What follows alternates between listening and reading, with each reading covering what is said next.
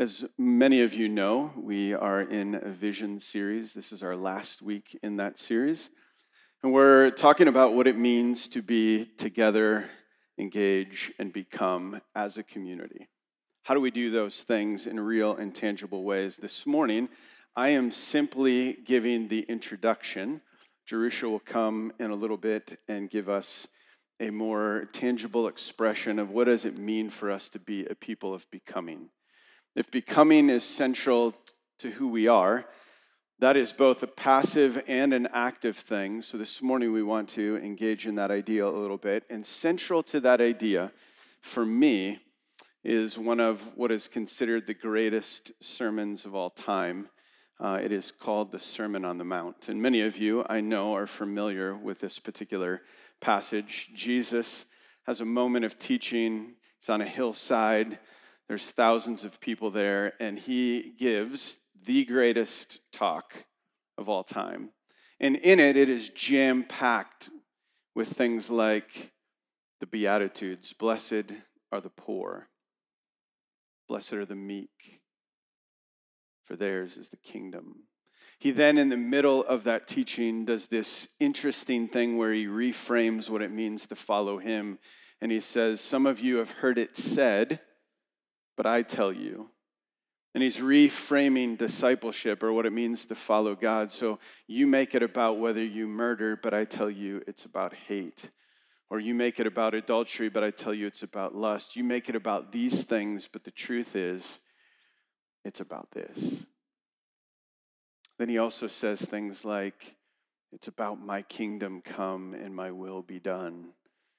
He teaches us in that how to pray. He talks about loving God and loving neighbor. There's all of these themes. And then what is fascinating for me is that he ends with a story. He could have said anything in his talk at the end, but at the very end, he just wraps it up with a story. And he says, there was a wise man who built a house. And then there was also a foolish man who built a house, and one built it on the rock, and the other built it on the sand. And he begins to describe this story that is profound. It's the conclusion to the greatest talk ever given. And the more that I think about this story that captivates me, the more I'm convinced that since the time I was probably two, I've heard this story repeated probably on an annual basis throughout my elementary and junior high years. And then I heard it on a regular basis in the church, but I've probably never, ever heard anyone actually explain it.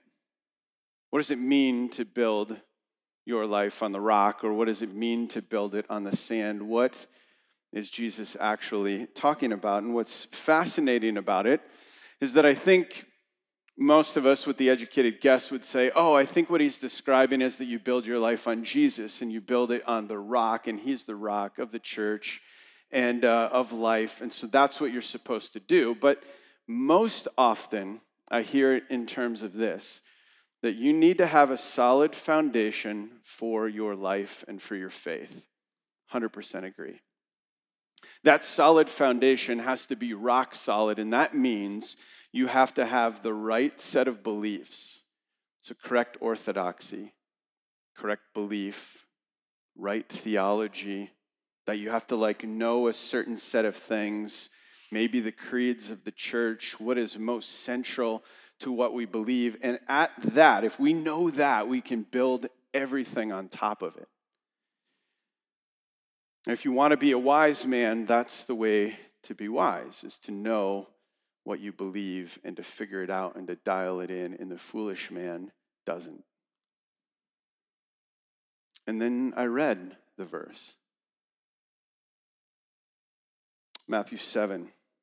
Everyone who then who or then who hears these words of mine and does them will be like a wise man who built his house on the rock and the rain fell, and the floods came, and the winds blew and beat on the house, but it did not fall because it had been founded on the rock.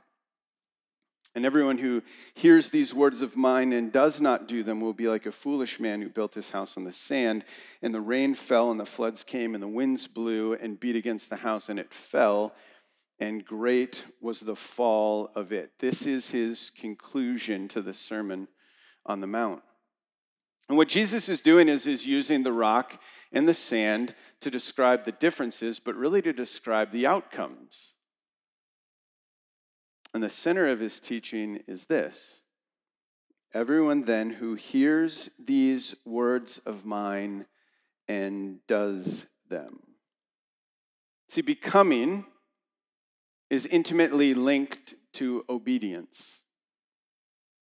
Prager says this God demands right behavior more than anything else, including right ritual and right belief. Now, you've heard me say this before. I'll repeat it again. It is a fun little math problem. The math problem goes like this there are five birds on a wire. Four birds decide to fly away. How many birds remain on the wire? Very simple, right? All five. And the reason is because just deciding to do something is far different than doing something. Just because you believe you should leave the wire doesn't mean that you actually go about leaving. That there's something profound about the step of action, of obedience, of following that makes the difference. James seems to echo this when he says, Do not merely listen to the word and so deceive yourselves, do what it says. Anyone who listens to the word but does not do what it says is like the man who looks at his face in a mirror and after looking at himself goes away and immediately forget what, forgets what he looks like. But the man who looks intently into the perfect law that gives freedom and continues to do this, not forgetting what he has heard, but doing it, he will be blessed in what he does. The teaching is to say, do not merely listen to the word, do what it says. This idea of to listen is probably one of the most important teachings in all of the scriptures. How do we know? Because of repetition. Over a thousand times in the Old Testament and over 400 times, I think like 425 times in the New Testament, this verb to listen, which is equal to obedience, is in the text over and over telling us that the way that the Hebrew mind would understand this is that, that listening and obedience are linked. That what I hear demands, in some way, a response. That I can listen, that listening brings knowledge, that knowledge then requires action. What we have done often in the church is to make knowledge theoretical meaning you could believe something, but actually it could have no impact on the way you live, the things you do, the way you interact with others, because you could keep it theoretical. I believe that, I think that, I hold to that, but it does not translate into what I do about that. And this is what the scriptures is getting at. That you didn't know something in Hebrew culture until you actually did something. The two were so intimately connected. That this idea of becoming is an active participation with the Spirit. And the reason I bring this up this morning and the reason we wanted to highlight it is because it is with this idea in mind, this idea of becoming, this idea of following, of being caught up in the way of Jesus, that has caused the staff and the elders over the last like six months or so to rework and reimagine our mission statement. We've had the same mission statement since like 2007. We tweaked it a little bit back then. It's probably been here for even longer than that. And uh, yet, I don't think in many ways it captures the ethos of what we're aspiring to be. And so I want to share it real quick this morning. New Community really is aspiring to be a place of becoming where together we're committed to extravagant welcome and engaging in the ongoing story of Jesus. Here's what I think is vital, and I'll just say a few quick words about it. This idea is something we're aspiring to. We have not arrived at it, we will never arrive at it. It is something we're aspiring to. And we're aspiring to be a place of becoming. And the reason we started with that is first and foremost, Doesn't matter what you believe, it matters how you embody and live out what it is you believe, right? The beliefs are vital. What we follow is vital, but how we actually embody it and practice it, this way of becoming, is so central to who we are.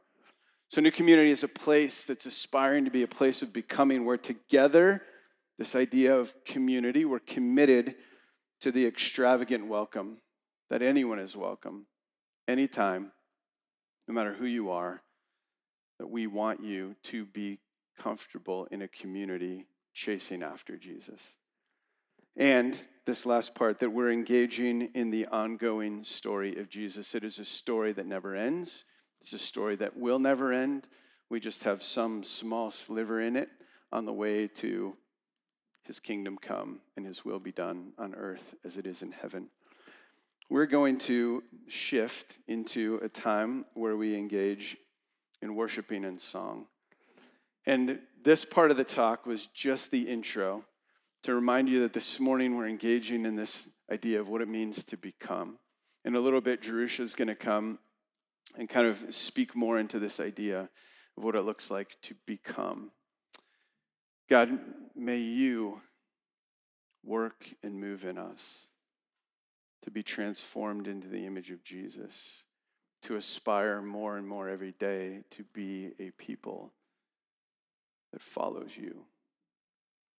God, may we also aspire to be people who extravagantly welcome others. In the same way that you welcomed us to the table this morning, in the same way that you set aside our brokenness, you recognized us whole in Christ and invited us to participate in remembering you. May we welcome everyone in that same way. And God, may we always engage in your story. It's not our story, it is first and foremost and will always be your story that we participate in. So may you continue to shape us and mold us, both as individuals as in a community, as we pursue you. May we, in these next few moments, continue to hear from you. We ask this in Jesus' name. Amen. Emily, thank you for hearing the Spirit on that song because, oh my goodness, I have been waking up to that song in my head for a couple weeks now. And um, for those of you who don't know, I teach at Whitworth, and we were back in person this year, this fall, and um, it, that is a hard transition. Um, and that song has like gotten me out of bed. Um, the idea that the goodness of God chases me down, um, that uh, that I can bear witness to His faithfulness in my life, um, all through my life, and uh, on plenty of mornings when I am not feeling it, um, that there is still um, there is still a goodness that pursues me, whether I am feeling it or not, that I can come around to it, right? Um, and that might be after my second cup of coffee. Um, it might not be at all that day, but that's okay. I'm not responsible for making the goodness of God chase me, right? Um, and so, thank you for sharing that one this morning. Um, so, uh, as Russ and I were talking about the becoming, uh, texting about the becoming, and uh, and he shared the passage that he was going to be speaking on and i said oh I, have been working on something in second corinthians and i don't know if it goes and and he i ran the verse by him and he's like i think those two go really well. I'm like i'm glad you do. I, am not sure how this is going to go. Um, but as russ was speaking i thought oh yeah yeah this is a slightly awkward fit but that's how we roll right? Um, and so uh, the verse that I'm sharing from this morning uh, on this idea of becoming, um, I'm just going to say up front that becoming is a little bit intimidating because I can't help but hear the do more that comes with becoming. There is a sort of intrinsic, like, what can I do to be better at becoming or to become or to be growing or to be doing the community thing better and what can I and there is a I think a lot of us have that sort of just natural propensity to like but I can and what should it be? And I mean I'd like to be becoming a little bit better but I don't quite right now I don't feel that I'm becoming um and I think um drawing a lesson from um, a little girl, my little girl, um, who is one year old and is becoming a walker. Um, and she is not there yet. And she does the walking attempt. She'll like get out on things and then she like practices, you know, like she's got her little surf move down and she's like trying to find her center of gravity or whatever that thing is. And um, she's becoming a walker. And there's this thing inside of her that compels her, right? She's already a climber, which is, you know, exciting. Um, but she she wants to be a walker and she's becoming a walker and it's this kind of awkward like most days she just it's what she ends up doing whether she even really wanted to or not she just sort of ends up uh, working towards walking a little bit better. And, um, and I thought about the joy that she finds in figuring out how she can get a little bit further, a little bit faster. And her incentives are high, right? We have um, a lot going on in our house. We've got multiple dogs, we've got multiple cats. She has an older brother um, who has lots of friends who come running through the house there's a lot of incentive for her to be mobile. And so I think that's a lot of it. But there's also this like intrinsic incentive um, for her to walk. There is something in her DNA that says, I got to get going. Even more than her brother when he was this age. Um, I see this just sort of like, I got to get going. I got to go. Um, and so as a as an adult, uh, being a relatively sedentary kind of a person, I could sit with a book for like the better part of the day. To see her just kind of be like doing her constant, like, how do I move thing, I there's something there that I, I kind of resonated uh, with my spirit. So, um, so this verse, Second Corinthians 3.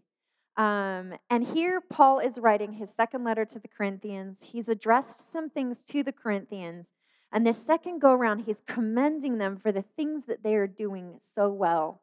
Um, and he writes here in Second Corinthians 2 through 8 You yourselves are our letter of recommendation, written on our hearts, to be known and read by all.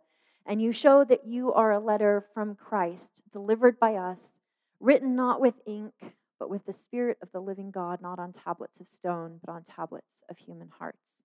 Such is the confidence that we have through Christ toward God.